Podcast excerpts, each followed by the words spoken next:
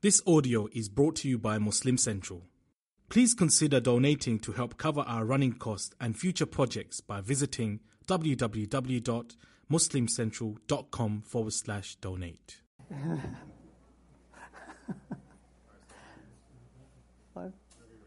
Okay. أعوذ بالله من الشيطان الرجيم فتلقى آدم من ربه كلمات فتاب عليه. إنه هو التواب الرحيم. قلنا اهبطوا منها جميعا فإما يأتينكم مني هدى فمن تبع هداي فلا خوف عليهم ولا هم يحزنون. والذين كفروا وكذبوا بآياتنا أولئك أصحاب النار. هم فيها خالدون. رب اشرح لي صدري ويسر لي أمري واحلل عقدة من لساني يفقه قولي. فالحمد لله والصلاة والسلام على رسول الله وعلى آله وصحبه أجمعين. ثم ما بعد Once again everyone السلام عليكم ورحمة الله وبركاته. We're moving along with the story of Adam alayhi salam. The last thing we learned was that he was sent back towards the earth. And Allah Azza wa Jal, uh, you know, ihbitu minha jami'an. He said to him, He said to all of them, descend from here altogether. And ba'dukum li ba'din adu.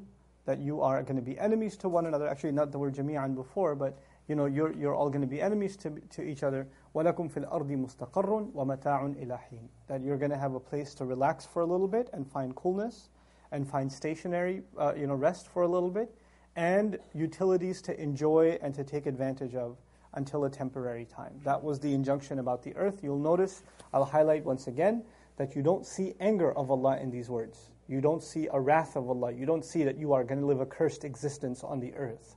This is very different from the Christian narrative, the Jewish narrative of what God did to humanity when He sent them on the earth. So Allah Azza wa did not, not only is He merciful towards Adam alayhi salam, and he's actually giving him an opportunity to start fresh on the earth. Uh, by extension, he's giving that opportunity to all of us. Now Allah Azza wa describes what happens on the earth. Adam alayhi salam, we're told about him, fa talaqa adamu min rabbihi kalimat. Each one of these words deserves attention.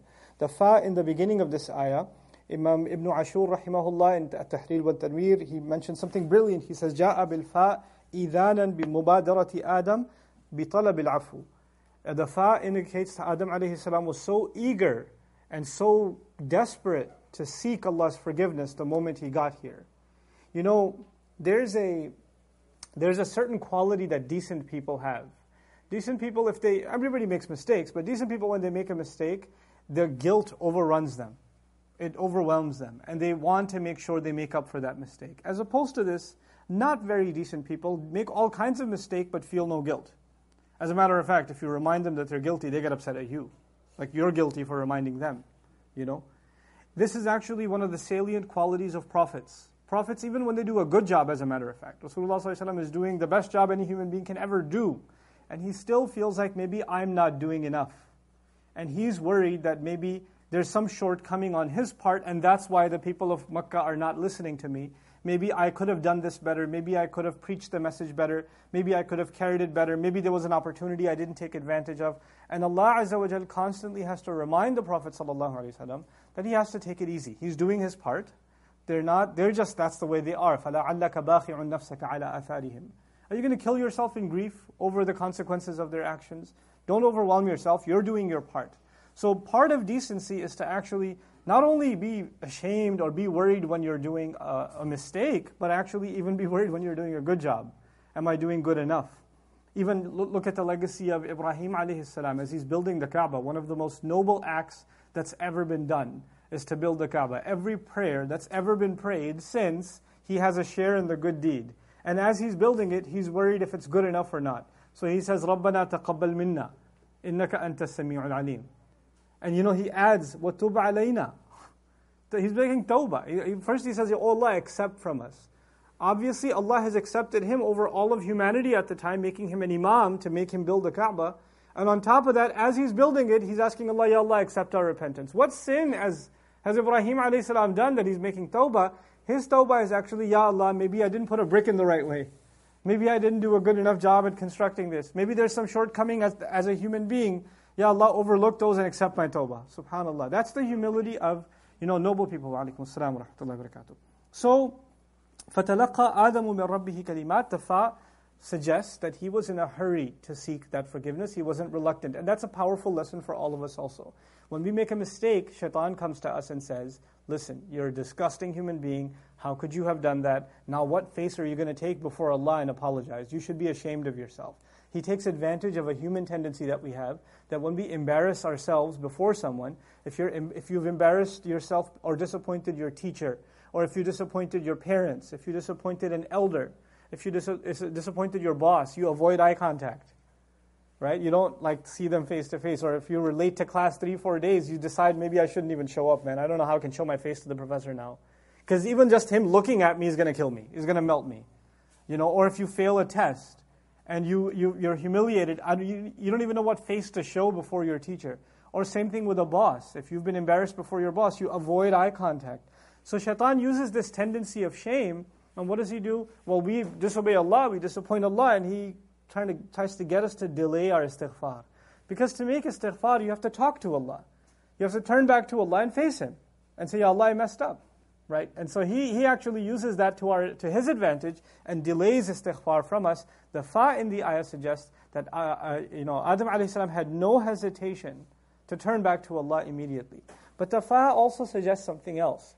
It suggests that Allah Azza wa Jal delivered these words to him quickly.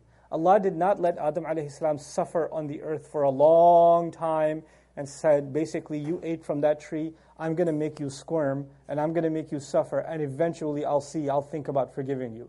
You know, sometimes there are people in a position of authority, when it comes to forgiving, they feel like, no, I really need to teach this guy a lesson. So they delay the gratification of, you know, letting the, ch- the child or the student or the employee know that they're forgiven right? And they, they, they delay that gratification. So the child keeps saying, sorry, sorry, sorry. No, I don't want to talk to you. Even though they've already forgiven, they're like, no, no. But he or she needs to suffer a little bit more before I let them know that things are okay.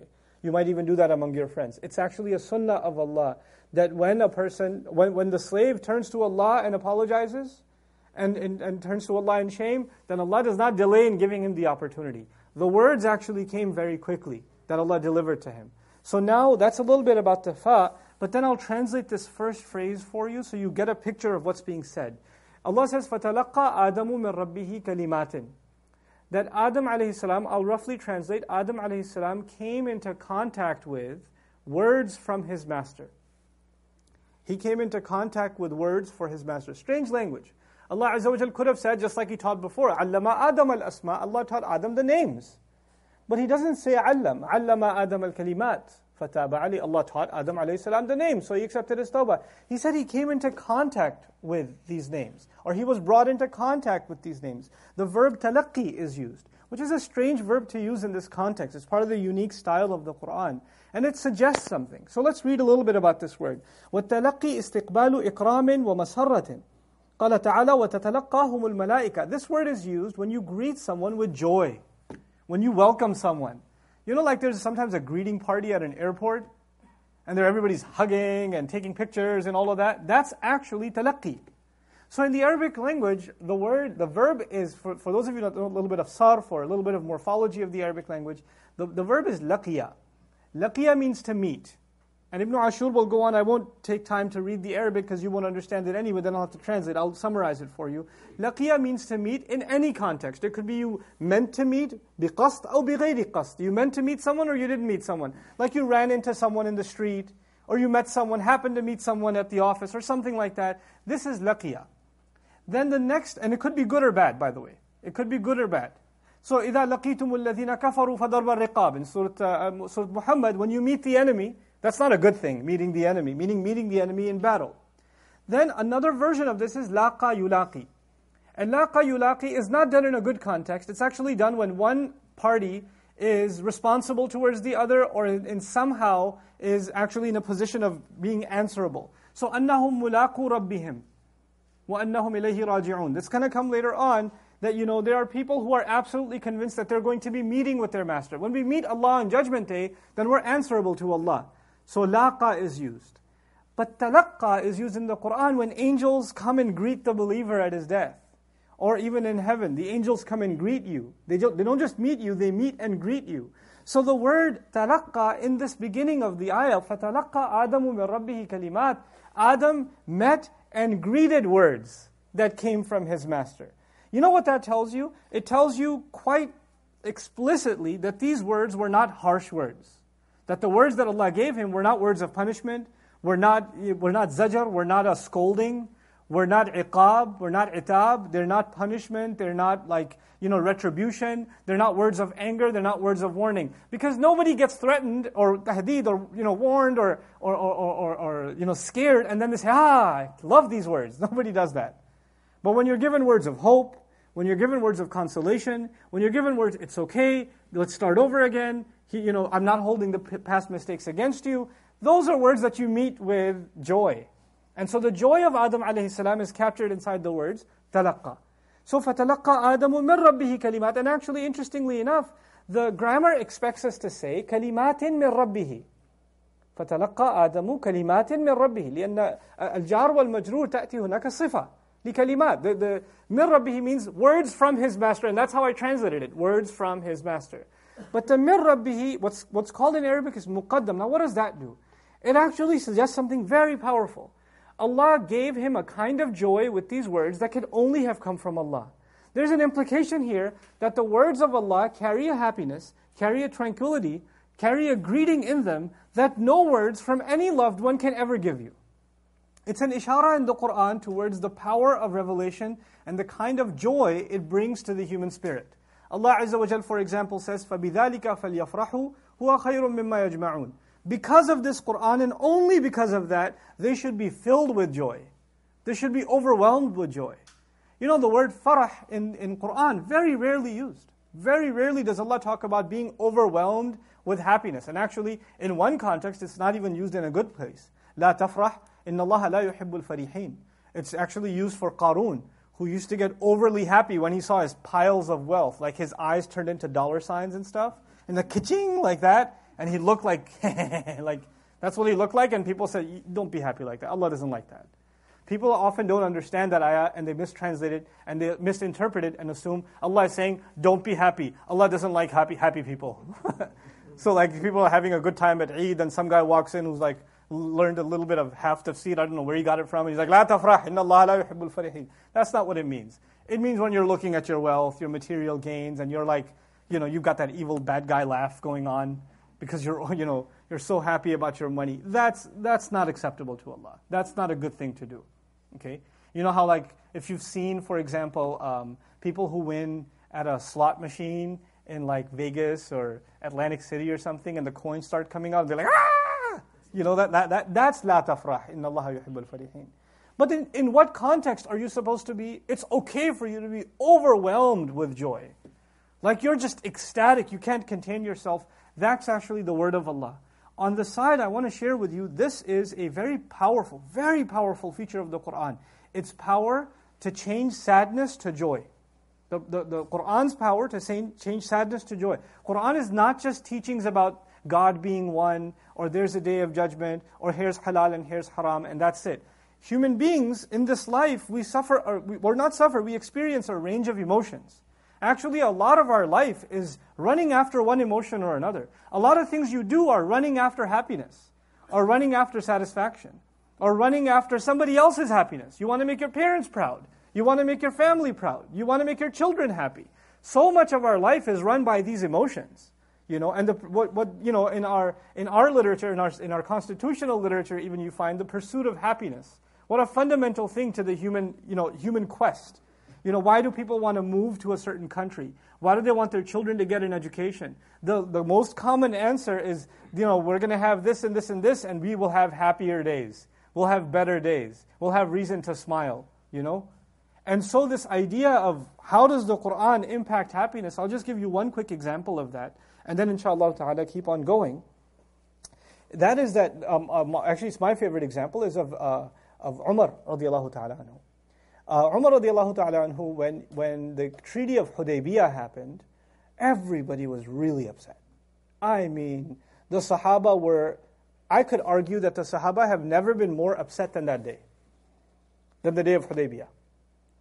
And especially because of what happens with Abu Jandal, you know, they're making negotiations, and the Quraysh say, look, if any of your Muslims run away from Makkah, and they run off and they come to Medina, you better send them back. So that's part of our treaty. If you want a peace treaty, that's how it's going to work. And we're like, how can, even the Sahaba, you know, I told you before, when you hear something blasphemous, the Muslim psyche is to say, Subhanallah. Subhanallah, nowadays, Desis especially, when they see something nice, like Subhanallah, mashallah. That's, but Subhanallah back in the day is actually when something like horrible is going on, you're like, Subhanallah, meaning, oh my God, this is horrible. This is blasphemous. How can we accept this? When they proposed that clause, that a Muslim will run away from Mecca and you will have to send him back, the Sahaba started screaming. The Prophet hasn't even signed it yet. Subhanallah, Subhanallah. And as this is being discussed, Abu Jandal, who was actually hidden in a dungeon in Mecca, used to be chained and beat regularly by his father because he became Muslim. And his father was the one negotiating the treaty. He, he got out of those chains somehow, cut up, bruised, you know, beat up this, this torture slave, this torture prisoner, got out of there, somehow found the Muslims, somehow escaped Makkah and reached them right there. And the Prophet ﷺ has to sign that treaty. And he says, Can we just at least have him? And the father says, No. If you want him, this deal is off. And so they signed the deal. And the Sahaba are just, they're losing it. Because Abu Jandal himself is crying. He, he saw the Muslims and he's like, I made it. I made it. I'm out. And now they have to send him back. And now they're all watching as they're, they're helpless. As they're watching their own brother being taken back. And now at least the deal is he won't be tortured, but they can't trust that. You know? So the Sahaba are just overwhelmed with grief. They're overwhelmed with grief. And when they're going back, and there's so many other reasons to be grieved in that journey, I'll summarize. When they're going back, Umar radiallahu anhu, you know, he has a lot of ghira, he has a lot of self-respect and dignity for Islam. So when Muslims were signing this treaty and Rasulullah was signing off on it, that has every clause against the Muslims, he actually raised his voice. He got upset, you know, and he even asked the Prophet Didn't you see a dream that we're going to make Hajj this year? Are they on the, are we not on the truth? Why do we have to accept this humiliation? He got upset. And Rasulullah didn't say anything. He didn't say anything. And Umar was still not satisfied. His anger still hadn't calmed down. So he went to Abu Bakr and said, Didn't he say we're going to make Hajj this year? And Abu Bakr said, You better know your place. you better calm down. Because if you keep this up, any good thing you've ever done will be taken away from you. All of your good deeds will be gone. Watch yourself. So Umar radiallahu anhu calms down. Now they're traveling back, and Umar, when the, when, the temper, you know, when the temperature descends a little bit, then you realize you were out of line. So Umar radiallahu anhu just kind of moves his, he was in the back camel, Rasulullah is in the front of the caravan. He speeds up his camel. He comes up to Rasulullah, Ya Rasulullah, can I talk to you? Rasulullah doesn't even look up at him. And he slows his car down and, you know. And then he speeds up his motorcycle and comes back up. Can I talk to you? And then no, he slows down again. Third time, Rasulullah doesn't even, doesn't even look up at him. And he pulls back and he says, Umar's destroyed. I am done. He was so depressed. And then, not a few moments later, a Sahabi came to him and said, Rasulullah is calling you. And he was horrified. Khashitu an nazala fiya Qur'anun. He said, I was terrified, maybe some ayat came against me. And when I go, Rasulullah is going to recite that Qur'an on me. I was horrified. So he goes up to Rasulullah. I, mean, I wanted you to understand this scene because everybody's depressed. Everybody's sad in this scene. And he goes up to Rasulullah and he says, I saw a smile on his face I have never seen in my life. And he said it was brighter than the sun. His smile could light up the earth. He used these kinds of expressions. And he says, and Rasulullah calls him close. And he calls him close and Allah had revealed Surah Al-Fath to Rasulullah And he recites the entire surah to him. And the surah begins with, it is victory. Like, inna fatahna laka fatham mubina. No doubt we have given you an open, clear, unequivocal, undisputed victory. Umar bin Khattab listens to the whole surah, 29 ayat, four pages. And his head is still spinning about the first ayah. Because the first ayah says what? This is what?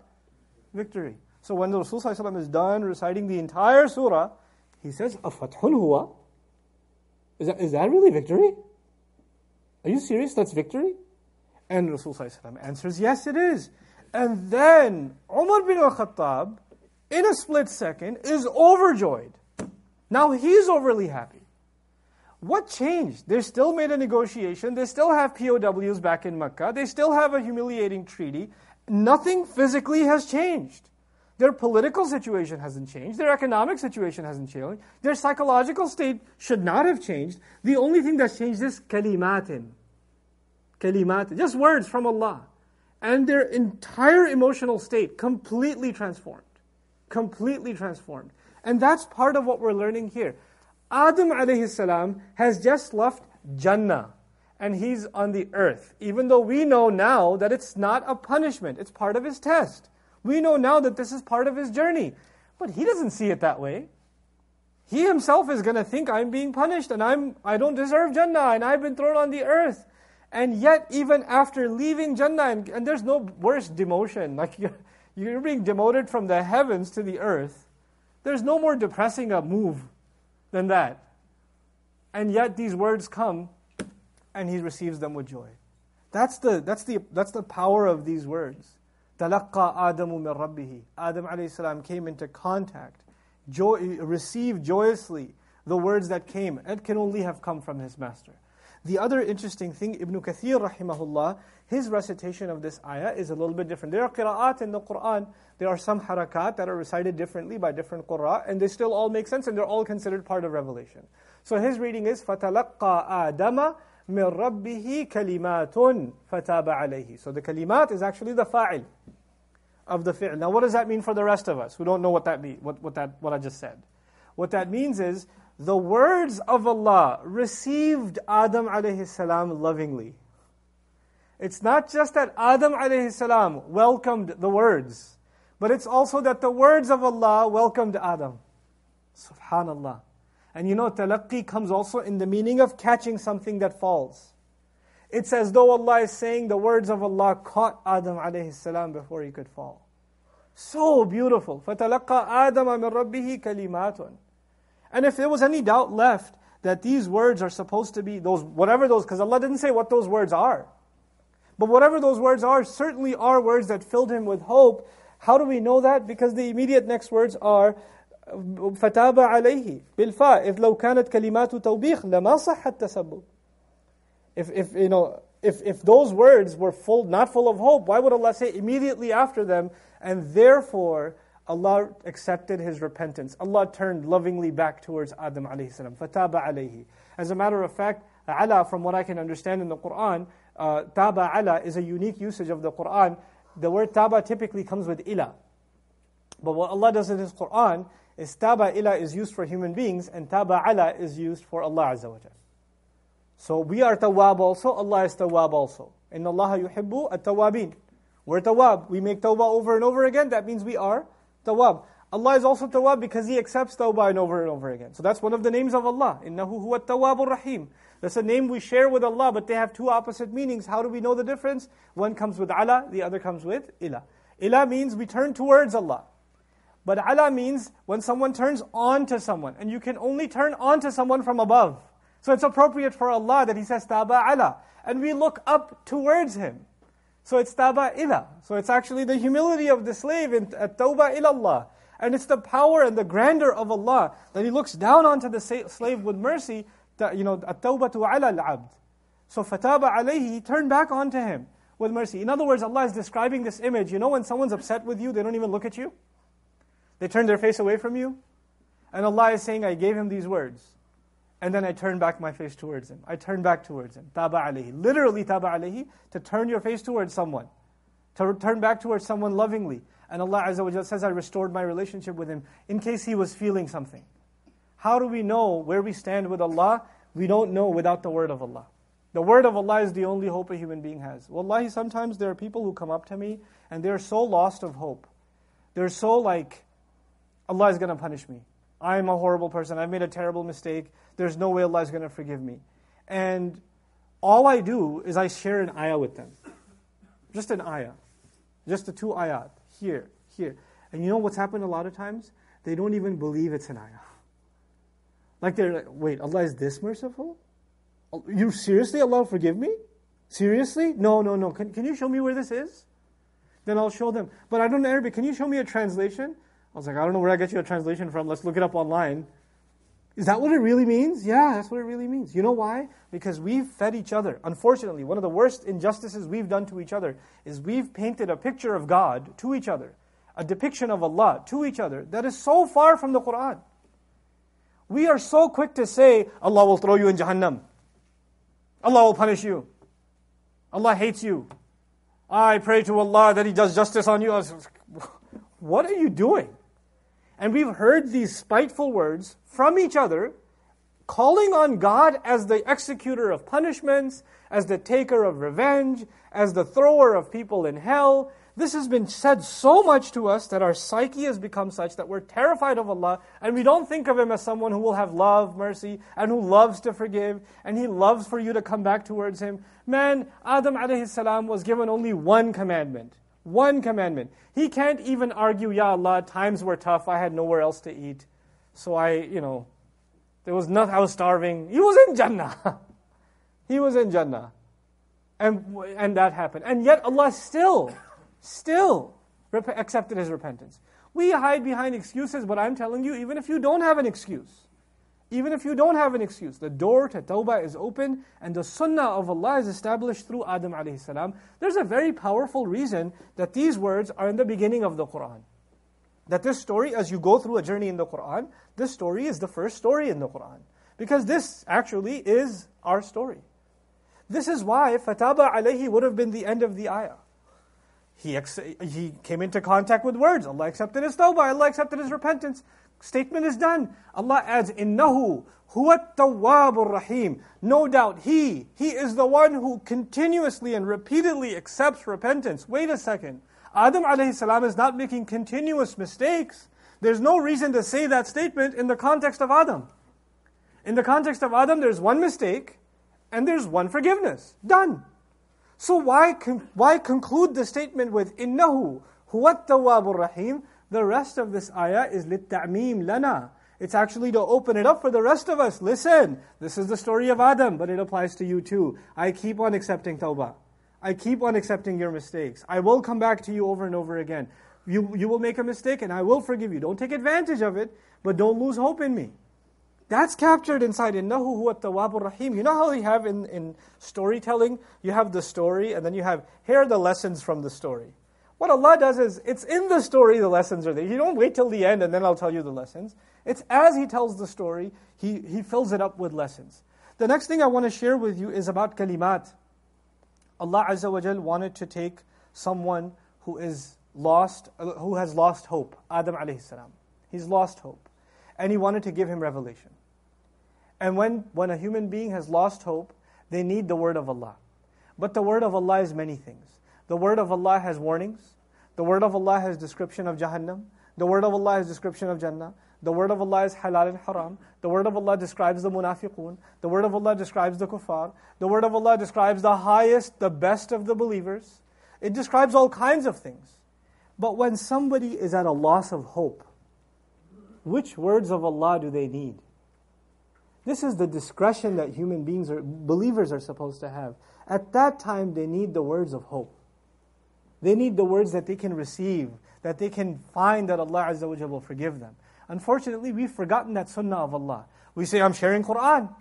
Look, the ummah by and large, the ummah is today in a state of hopelessness. Individual people think they've sinned too much that they can't find their way back to Allah.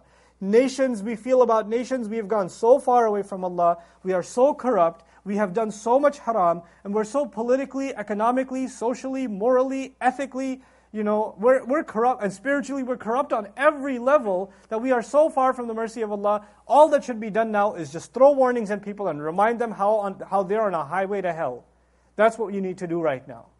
And I would argue, actually, when people are in a state of hopelessness, then the time, that is the time actually to remind them of Allah's hope. You know, the word shaitan, shaitan has two origins. It's argued shaitan has two origins. It can come from shatana or shata. If it comes from shatana, it actually means to deviate off the road. Okay? It's to deviate off the road. Meaning he was going fine and he just took a turn and then he just kept going worse and worse and worse. He spiraled out of control. And shata actually means to lose hope and then to become angry and to be, become engulfed in flames with anger. So hopelessness turns into rage, and rage engulfs you.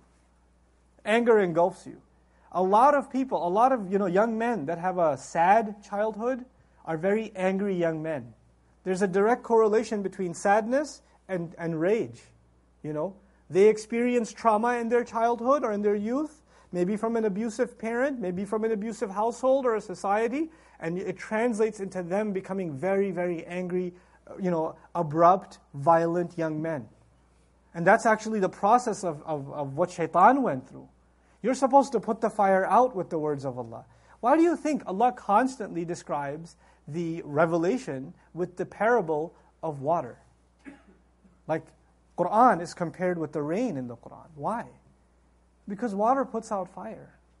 It takes away hopelessness. It takes away rage. It brings calmness. It gives life. It refurbishes life. And then the closest thing, the, the only other parable you'll find to revelation in the Quran is light. So there's either water or light. And these are the two essential components of make, making sure life exists on this earth. And if you look at it from another way, water is a, is a necessity for purification. It's a necessity for purification. And light is the absence of darkness. Light removes darkness. And all dark emotions, dark feelings, anger, rage, hopelessness, jealousy. These are dark emotions. Light comes and it removes them. And it just sheds light on all of them, and they just, you know, ja al وَزَهَقَ wa al batil. This is the role of the word of Allah, and we have to restore that word, restore that role. There are people who unfortunately have an anger problem themselves. They have a disorder. They have a personality disorder. They're enraged. And they read the Quran and they teach the Quran and preach the Quran with the lens of rage. So all they can ever cite to you and all they can ever show you is an angry, vengeful God and an angry, vengeful religion in which your chances of going to Jannah are slim to none. You're probably not going to make it anyway. I mean, look at you. So that, that, that's the picture that's painted. And that's unfortunate because it's not the, what the word of Allah deserves. You have to let the word of Allah speak for itself. Yes, Allah is angry sometimes, absolutely. We already read khatam Allahu ala qulubihim wa ala sam'ihim wa ala. There are some people who deserve the anger of Allah. But to take that and throw it on everybody is just, that's dhulm. That's just dhulm. That's not what the word of Allah does. So fataba alayhi innahu huwa tawwab rahim. I found something very beautiful written by Ibn Ashur rahimahullah. I'll share it with you about the idea of tawbah. What tawbatu تتركب من علم وحال وعمل. He says the, the act of tawbah is actually made up of three parts. Tawbah is made up of three parts. You can think of it like an image, uh, an, an image of a plant that has three leaves. Okay? We're not discussing the roots, we're just discussing the, what's above the ground. And he says those are knowledge, your state, your condition, and action. Knowledge, condition, and action. Ilm, hal, amal. And what does he mean by that?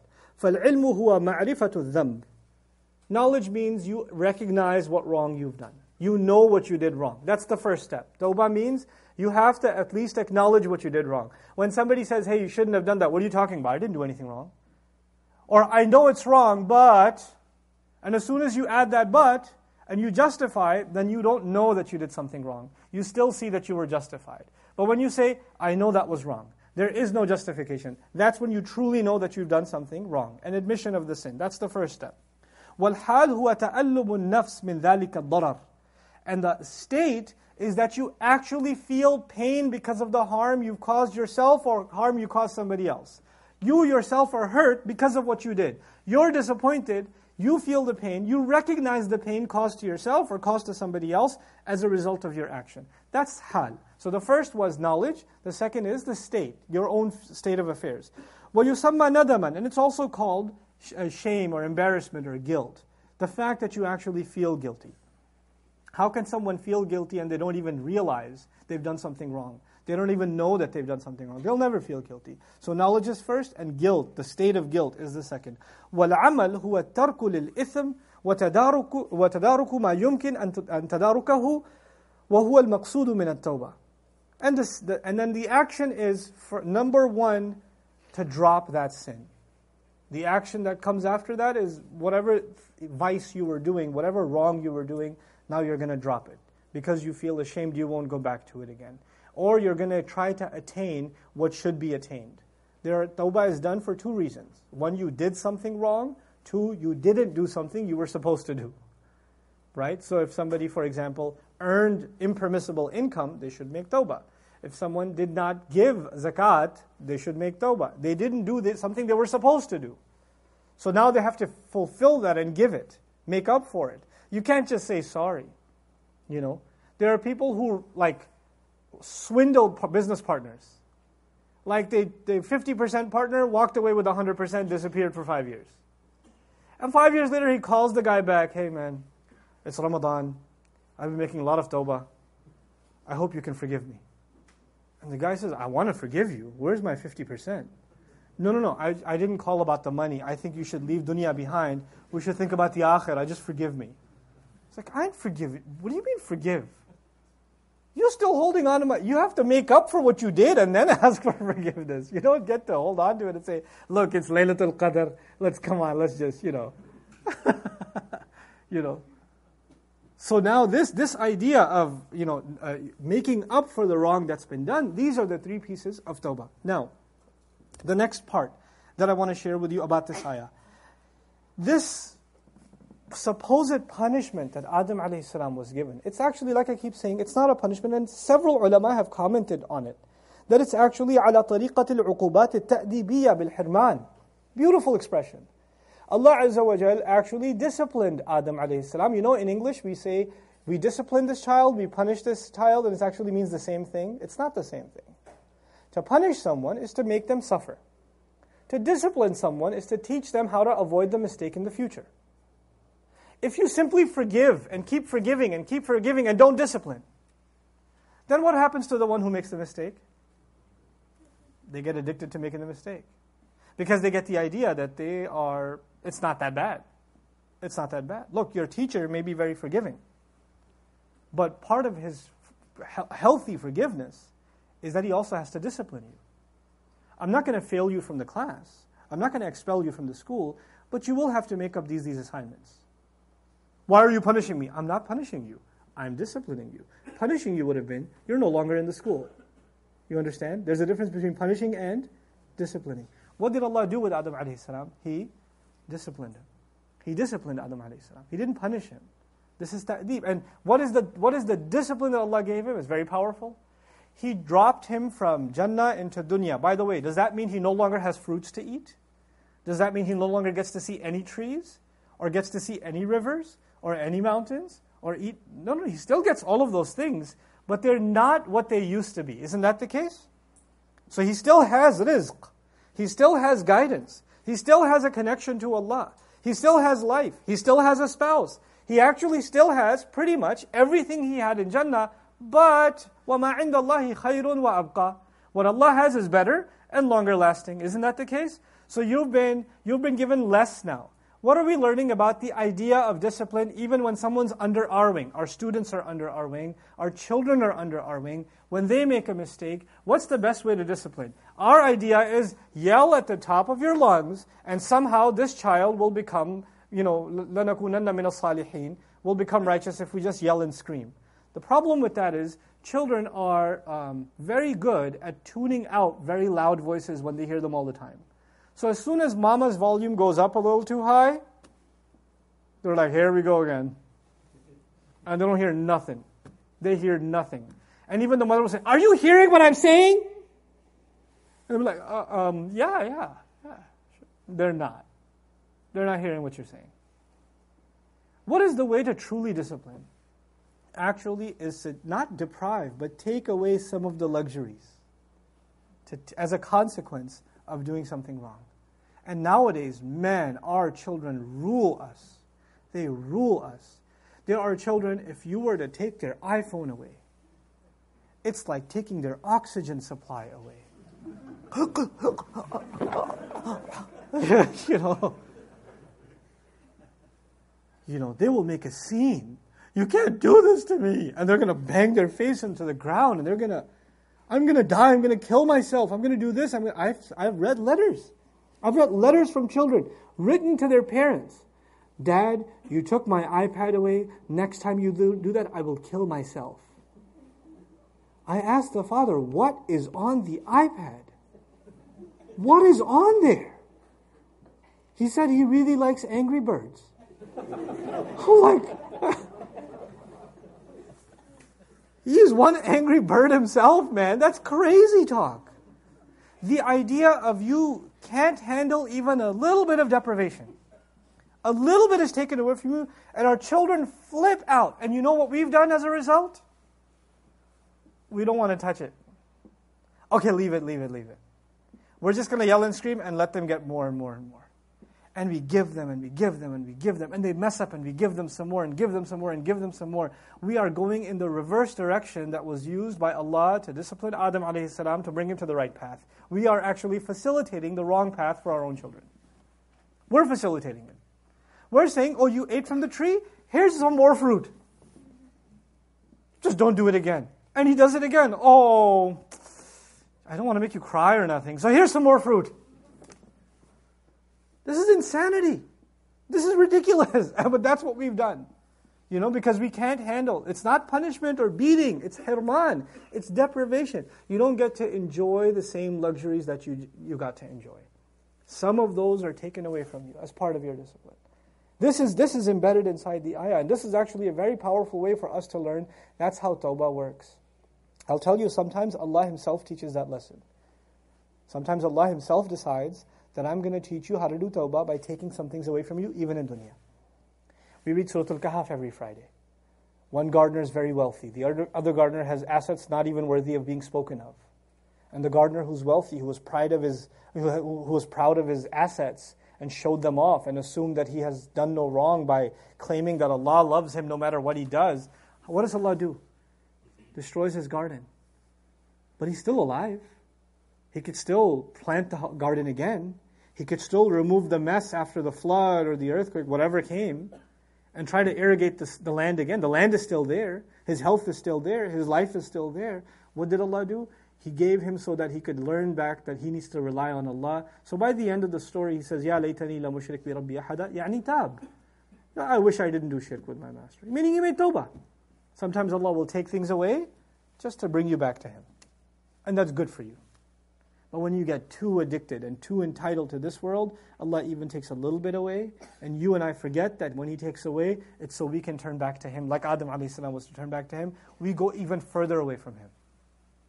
We go even further away. And that's the way of Iblis. Iblis was looking for entitlement. It wasn't given to him. It was given to Adam salam, and he went even further away. So you you and I are going to have to pick which road we want to take. You know, so now, this last part, Allah Azza wa when He did tell Adam alayhi salam, you know, that you're going to become wrongdoers, فَتَكُونَ min al-zalimin. It's something that, you know, what are these words? A lot of mufassirun say, when Allah said, Allah gave Adam alayhi salam words, what those words are. Some assume them to be the words that are given in Surah Al-A'raf, the seventh surah. Allah describes the same story from a different angle. And there he says, قَالَ رَبَّنَا ظَلَمْنَا أَنفُسَنَا وَإِن لَمْ تَغْفِرْ لَنَا وَتَرْحَمْنَا لَنَكُونَنَّ مِنَ الْخَاسِرِينَ Very famous dua, most of you have memorized it. Maybe some of you didn't know that those are actually the words of our parents. The first dua of istighfar in the history of humanity. رَبَّنَا ظَلَمْنَا أَنفُسَنَا وَإِن لَمْ تَغْفِرْ لَنَا وَتَرْحَمْنَا لَنَكُونَنَّ مِنَ الْخَاسِرِينَ Master, we've wronged ourselves. We've done wrong to ourselves. And if you don't cover for our mistakes, and if you don't show us love and mercy, we are absolutely going to be from those who ultimately lost. You know, he mentioned something, Ibn Ashur mentioned something about these words that I'll share with you. وَظُلْمُ النَّفْسِ بِمَعْنَى التَّسَبُّبْ فِي حِرْمَانِهَا مِنْ لَذَّاتِ كَثِيرَةٍ بِسَبَبِ لَذَّةٍ قَلِيلَةٍ We have wronged ourselves. He means that, Ya Allah, we had the entire Jannah in front of us. And how wrong, what a crime we did to ourselves that we lost all of that for that one silly fruit. Like we ended up putting ourselves in trouble. People run after haram ways of making money or haram ways of earning or, or acquiring pleasure, thinking that they're going to get something more for themselves. They don't realize when they run after the disobedience of Allah in pursuit of pleasure, in pursuit of more, that the only one they're harming and the only one they're depriving is themselves. Allah Azza wa Jal, this deen He gave us, these guidelines He gave us, are so that we have a better life. He didn't put these guidelines on us so that we would have a difficult life. As a matter of fact, the only things He made haram on us are al khaba'ith. وَيُحَرِّمُ عَلَيْهِمْ الْخَبَائِث So He could make filthy, disgusting things haram on them, forbidden on them.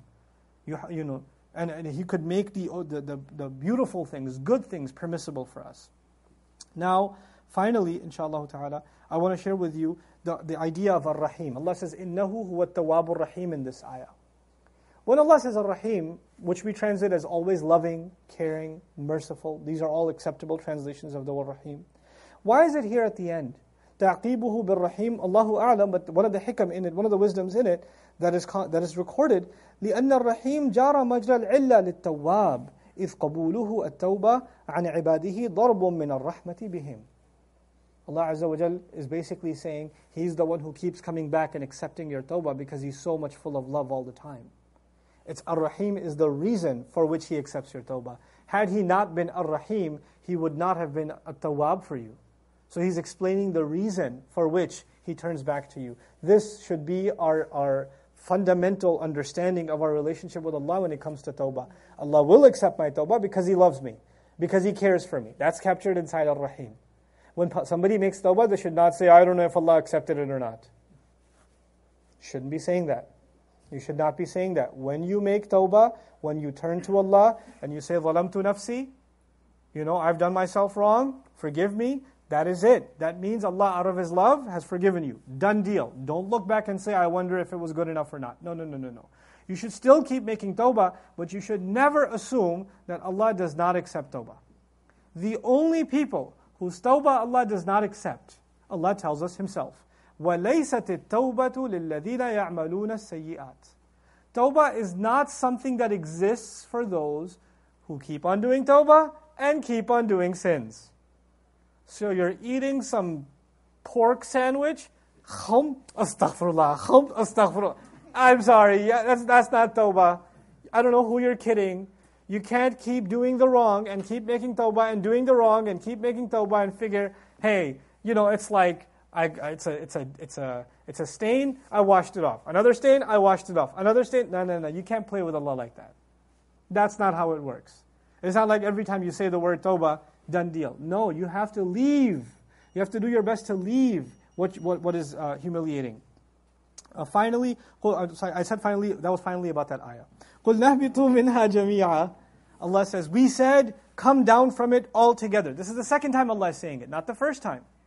He's already said it. But the first time he said it, he said, وَقُلْنَا اهْبِطُوا بَعْضُكُمْ لِبَعْضٍ عَدُوٍ Notice there's no waw here. It's just قُلْنَا اهْبِطُوا مِنْهَا جَمِيعًا This is what's called عَوْدًا لِذِي We're going back to where we started. In other words, it's not a separate we said, it's going back to that scene. This is a little bit t- tough to understand. Pay attention and you'll get it, inshallah. It's something beautiful. The Quran, the storytelling of the Quran is actually close in some ways. It, we, we have an easier chance understanding it because, unfortunately, we watch movies. So, what happens in movies is sometimes you have a scene, and then they cut to a scene in the future. And then they cut back to the scene in the past. Okay? So they leave the scene halfway, they take you 10 years into the future, and then they take you 10 years back in the past again and finish that scene. This actually, this transfer of or, or tra- travel through time is something that actually happens in the Quran all the time.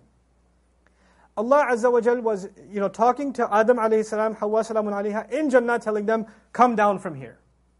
Come down from here. Then the story moves forward, they came down. They're on the earth. Then they come into contact with the words of Allah. Then they make tawbah. Allah accepts their tawbah. All of that was happening where? In Jannah or on the earth? That was happening on the earth. Now let me take you back to Jannah. I'm not done with that scene yet. So we're going back to that scene again. قُلْ نَهْبِطُوا مِنْهَا جَمِيعًا we said, come down from here altogether. Why go back to that scene? It is as though Allah is saying that when you go, when you think about that scene in the world, where I gave you words and you made tawbah, you won't understand what happened and why that happened until you go back to another missing scene from Jannah. So I mean, let me tell you that scene, and you can go back to that and go, Oh, that's how that works. So, what is this ayah? He says, Come down from here altogether. فَإِمَّا يَأْتِيَنَّكُم مِّنِّي هُدًى If and when, then if and when, especially from me and only from me, any kind of guidance whatsoever comes to you. If you get any kind of guidance whatsoever from me, فَمَن تَبِعَ هُدَايَ Then whoever were to follow my guidance, فَلَا خَوْفٌ عَلَيْهِمْ وَلَا هُمْ يَحْزَنُونَ Those are the people that are not going to be afraid. They're not going to be, in fact, the ones, they're not going to be the ones that are suffering with sadness. This is the promise of Allah if ever guidance comes to you from me. So he's sending Adam alayhi. He hasn't even sent him down yet. And he says to him, Listen, as you go, watch out. You're enemies to each other, but let me tell you, and by the way, when you're enemies to each other, what do enemies do to each other? They attack each other, they hurt each other. And you're supposed to be afraid of your enemy. And if your enemy was successful in hurting you, you are sad that they caused you pain. The two feelings you get from your enemy before the attack is fear, and after the attack is grief, yes? Khawf and huzn. Allah says, yes, you will be enemies to each other, but I'm going to give you something that will get rid of those two things. What two things? Fear and sadness. Whenever some guidance comes to you from me, whoever follows that guidance, despite having whatever enemies in the world, the legions of shayateen, the endless kuffar being your enemies, it won't matter. You won't ever feel fear. You won't ever, ever feel grief. That's my promise to you if any guidance comes to you from me. Now go back to the ayah of dunya. What is the guidance that Allah gave him? Allah gave him hope. The first step of guidance is what? Is hope. Is to turn back to Allah and just ask for forgiveness. If you say, what is the call of, this, of Islam to the world? What is the call of Islam to humanity? As a matter of fact, it's one simple call. People should ask forgiveness. That's it. That's it. And that's not just here, it's everywhere. You know, Ibrahim alayhi salam is the center of our religion. Rasulullah fulfilled the legacy of Ibrahim alayhi salam. I'm, I'm breaking the surprise to you. The center of the surah is Ibrahim alayhi salam. The center of the surah is Ibrahim alayhi salam. Our entire religion revolves around Ibrahim alayhi salam. Ibrahim alayhi salam's greatest contribution is he built the what? The Kaaba. And you know what the purpose of the Kaaba is? That people can come and they can worship Allah and seek what? Forgiveness. When Fath Makkah was promised, the Prophet ﷺ was finally going to clean up the Kaaba once again, open to humanity once again for the worship of one God alone. Allah says, لِيَغْفِرَ لَكَ اللَّهُ مَا تَقَدَّمَ مِن ذَنْبِكَ So Allah can forgive. The middle of Surah Al-Fath. وَلِلَّهِ مُلْكُ السَّمَاوَاتِ وَالْأَرْضِ يَغْفِرُ لِمَن يَشَاءُ وَيُعَذِّبُ مَن يَشَاءُ The end of Surah Al-Fath.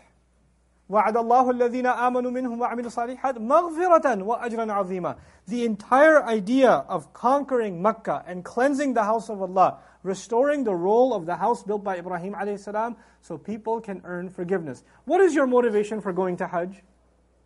What's your motivation? Forgiveness. Everything forgiven, forgiven, clean slate when you go to make Hajj. The entire religion revolves around this idea. It revolves around this idea. So when we learn here, what is the call of Islam? What is the ultimate guidance of Islam to humanity? It is actually for human beings to want to come back to Allah and apologize to Him for messing up. That if you have that, you have everything. And if you don't have that, you don't have anything. You don't have anything. Do you imagine why Rasulullah says, that he, he asks Allah for istighfar 70 times in a day and more?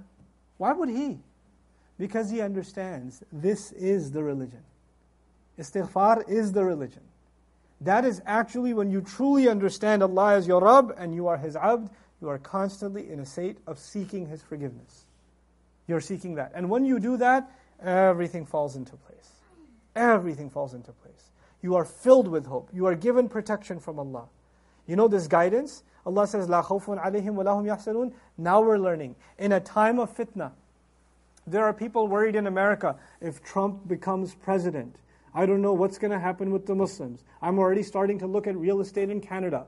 You know, and there, there are people that are worried about the state of affairs of the Muslims and the politics that are happening around the world and the policies that are being made and the, the aggressive, you know, attitudes towards Muslims and the way we're being smeared in the media and all of it. We need some kind of protection. Which politician will come and protect us? Which group can come and protect us? Which block, which organization, which policy, you know, which advocacy can protect us the, at the end of the day? Allah Azza wa is describing that His guidance protects.